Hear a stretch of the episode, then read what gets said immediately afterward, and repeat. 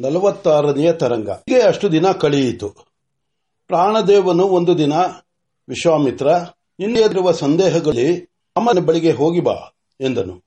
ವಿಶ್ವಾಮಿತ್ರನು ಆಜ್ಞೆಯನ್ನು ಅಂಗೀಕರಿಸಿ, ದೇವ, ಈ ವಿಕರಣದಿಂದ ಇತರರಿಗೆ ಕಷ್ಟವಾದೀತೇನೋ ಎಂದು ಹೆದರಿಕೆ ಎಂದನು. ಪ್ರಾಣದೇವನು ಅದನ್ನು ಕೇಳಿ ನಕ್ಕು ಬಿಟ್ಟನು ಏನು ಮುನೀಂದ್ರರೇ, ಜಗತ್ತು ಅಷ್ಟು ಅರಕ್ಷಿತವಾಗಿರುವುದೇನು?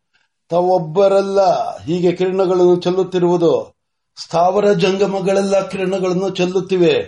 ಸೂರ್ಯ ಚಂದ್ರ ನಕ್ಷತ್ರಗಳಂತೆ ಅಣು, ರೇಣು, ತೃಣ ಕಾಷ್ಟಗಳೆಲ್ಲ ತೇಜೋ ಮಂಡಳಗಳೇ ತಾವು ಯೋಚಿಸಬೇಕಾಗಿಲ್ಲ, ಹೋಗಿ ಬರುವಾಗ ಹಾದಿಯಲ್ಲಿ ಏನೇನಾಗುತ್ತದೆ ಕಣ್ಣಿಟ್ಟು ನೋಡಿಕೊಂಡು ಬನ್ನಿ, ಎಲ್ಲವೂ ಸರಿ ಹೋಗುತ್ತದೆ ಎಂದು ಆಶೀರ್ವಾದ ಮಾಡಿ ಕಳುಹಿಸಿಕೊಟ್ಟನು. ವಿಶ್ವಾಮಿತ್ರನು ದೇಹದಲ್ಲಿರುವ ಪೃಥ್ವಿಭೂತವನ್ನು ಜಲಭೂತವನ್ನು ಅನುಸಂಧಾನ ಮಾಡಿ ಲಘೀಕರಣ ಮಾಡಿಕೊಂಡು ಉಡ್ಡೀನ ಮಾಡಿ ಆಕಾಶ ಮಾರ್ಗದಲ್ಲಿ ಹೊರಟಿದ್ದಾನೆ. ಆತನಿಗೆ ವಾಮದೇವನ ಆಶ್ರಮಕ್ಕೆ ಹೋಗಬೇಕೆಂದು ಸಂಕಲ್ಪ ಆದರೆ ಸಂಕಲ್ಪ ಆದರೆ ಪ್ರಬಲವಾಗಿದ್ದರೂ ಹಿಂಸಕವಲ್ಲದ ವಾತವೊಂದು ಎದ್ದು ಶರದ ಭ್ರವನ್ನು ಕರೆದುಕೊಂಡು ಹೋಗುವಷ್ಟು ಸುಖವಾಗಿ ಆತನನ್ನು ಕರೆದುಕೊಂಡು ಹೋಗಿ ಒಂದು ಆಶ್ರಮದಲ್ಲಿ ಇಳಿಸಿದೆ.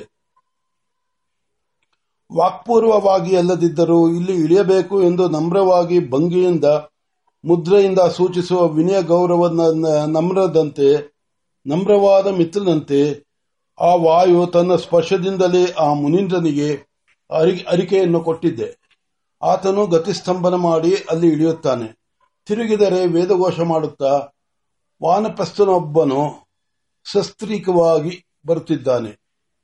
ಆಗುಂತಕನು ಬಳಿಗೆ ಬಂದು ಅರ್ಘ್ಯಪಾದ್ಯಗಳನ್ನು ಒಪ್ಪಿಸಿ, ಮುನೀಂದ್ರನು ಮುನಿಂದ್ರರು ದಯಮಾಡಿ ನಮ್ಮ ಆಶ್ರಮದ ಬಳಿಗೆ ಬಂದು ಮಧುಪರ್ಕವನ್ನು ಗ್ರಹಿಸುವ ಕೃಪೆ ಮಾಡಬೇಕು ಎಂದು ಪ್ರಾರ್ಥಿಸಿದನು.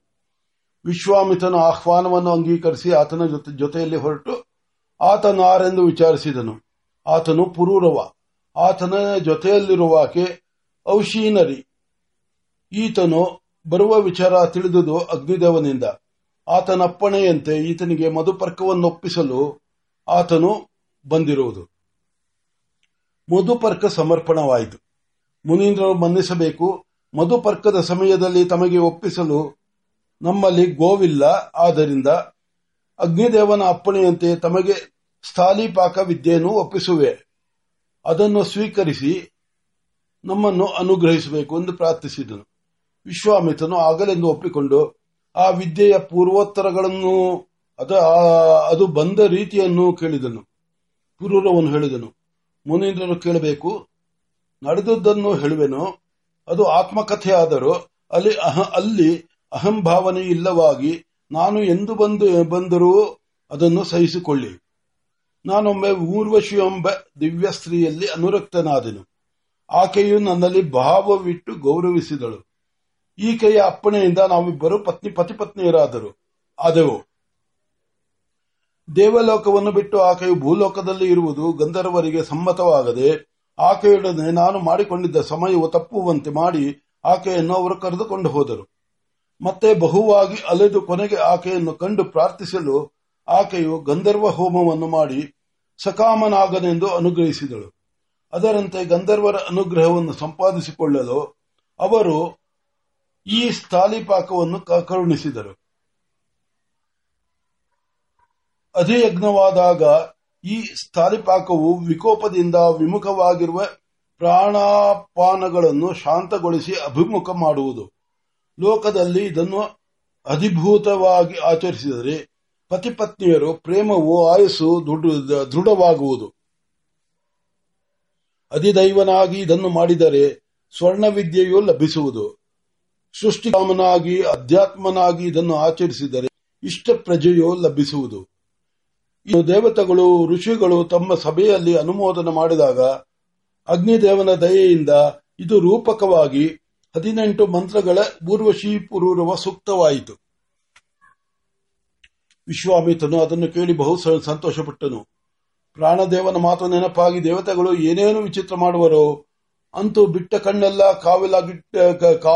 ಕಾವಲಾಗಿಲ್ಲದಿದ್ದರೆ ಕೆಟ್ಟೆವು ಎಂದುಕೊಂಡು ಪುರೂರವನ್ನು ಕುರಿತು ಪುರೂರವನನ್ನು ಕುರಿತು, ಎಲೈ ರಾಜರ್ಷಿಯೇ, ನೀನು ಶ್ರಮಪಟ್ಟರು ದಂಪತಿಗಳ ಪ್ರೇಮವನ್ನು ದೃಢಪಡಿಸಿ ಲೋಕವನ್ನು ಉದ್ಧರಿಸುವ ಅಗ್ನಿವಿದ್ಯೆಯನ್ನು ತಂದುಕೊಟ್ಟು ಲೋಕೋಪಕಾರಿಯಾದೆ. ಈ ನಿನ್ನ ಉಪಕಾರವನ್ನು ಲೋಕಲೋಕಗಳೂ ಚಿರಕಾಲ ಸ್ಮರಿಸುವು ಎಂದು ಆನಂದವಾಗಿ ಹೊಗಳಿದನು. ಪುರೂರನು ವಿಶ್ವಾಮಿತ್ರ, ನಮ್ಮದಿರಲಿ, ನೀನೆಂತಹ ಪುಣ್ಯವಂತನಿರಬೇಕು? ಅಗ್ನಿಹೋತ್ರಿಯೂ ಬರುತ್ತಿದ್ದಾನೆ. ಹೋಗಿ ಆತನನ್ನು ದರ್ಶನ ಮಾಡಿ ಕರೆದುಕೊಂಡು ಬಂದು ನಿನ್ನಲ್ಲಿರುವ ಅಗ್ನಿವಿದ್ಯೆಯನ್ನು ಆತನಿಗೆ ಒಪ್ಪಿಸು ಒಪ್ಪಿಸು. ಎಂದು ಅಗ್ನಿದೇವನೇ ಸಾಕ್ಷಾತ್ತಾಗಿ ಅಪ್ಪಣೆ ಮಾಡಿದನಲ್ಲ, ನಿನ್ನ ಭಾಗ್ಯವು ಎಂತದು? ಎಂದು ಹೊಗಳಿದನು. ವಿಶ್ವಾಮಿತ್ರನು ಎರಡು ಮೂರು ದಿನ ಅಲ್ಲಿದ್ದು ಆ ರಾಜೇಶ್ವರಿಯನ ಆತಿಥ್ಯವನ್ನು ಸ್ವೀಕರಿಸಿ ಆತನಿಗೆ ಅಲ್ಲಿ ಆ ರಾಜರ್ಷಿ ದಂಪತಿಗಳ ಸನ್ನಿಧಿಯಲ್ಲಿದ್ದರೆ ದೇಹವು ಶಾಂತವಾಗಿರುವುದು. ಏಕಾಂತದಿಲ್ಲದೆ ಏಕಾಂತದಲ್ಲಿ ಇದ್ದರೆ ಶಕ್ತಿ ಕಿರಣಗಳು ಚೆಲ್ಲುವುದು. ಅದನ್ನು ಕಂಡು ಆಶ್ಚರ್ಯವಾದರು. ಆತನು ಅದೇಕೆ ಎಂದು ಹುಡುಕಲಿಲ್ಲ. ಆತನು ಆ ಆಶ್ರಮದಲ್ಲಿದ್ದಾಗ ಅಲ್ಲಿಗೆ ಅಸ್ತಿನಾಪುರದಿಂದ ಸುದ್ದಿಯು ಬಂತು. ದುಷ್ಯಂತನು ಕಣ್ವಾಶ್ರಮದಲ್ಲಿ ಅವರ ಸಾಕುಮಗಳಾದ ಶಕುಂತಲೆಯನ್ನು ಮದುವೆಯಾದನು. ಆ ದಂಪತಿಗಳ ಹೊಟ್ಟೆಯಲ್ಲಿ ಚಕ್ರವರ್ತಿಯಾಗುವ ಭರತನೆಂಬ ಮಹಾಪುರುಷನು ಹುಟ್ಟಿರುವನು ಎಂದ. ಆ ಮಾತು ಕೇಳಿ ರಾಜರ್ಷಿ ದಂಪತಿಗಳು ಬಹಳ ಸಂತೋಷಪಟ್ಟರು. ವಿಶ್ವಾಮಿತನು ಆ ಸಂತೋಷದಲ್ಲಿ ಭಾಗಿಯಾದನು. ಆದರೂ ಆತನಿಗೆ ಸಂತೋಷ, ದುಃಖ ಎರಡೂ ಅಲ್ಲದ ಇನ್ನೇನೋ ಒಂದು ಭಾವವಿತ್ತು. ಆತನಿಗೆ ಅಲ್ಲಿ ಇನ್ನೂ ಎರಡು ದಿನ ಇದ್ದು ಹೋಗೋಣ ಎಂದು ಒಂದು ಮನಸ್ಸು ಆದರೂ ಏಕೋ ಏನೋ ರಾಜ್ಯ ಕಾರ್ಯವಿರುವವನಂತೆ ಅಲ್ಲಿಂದ ಹೊರಟು ಬಿಟ್ಟನು.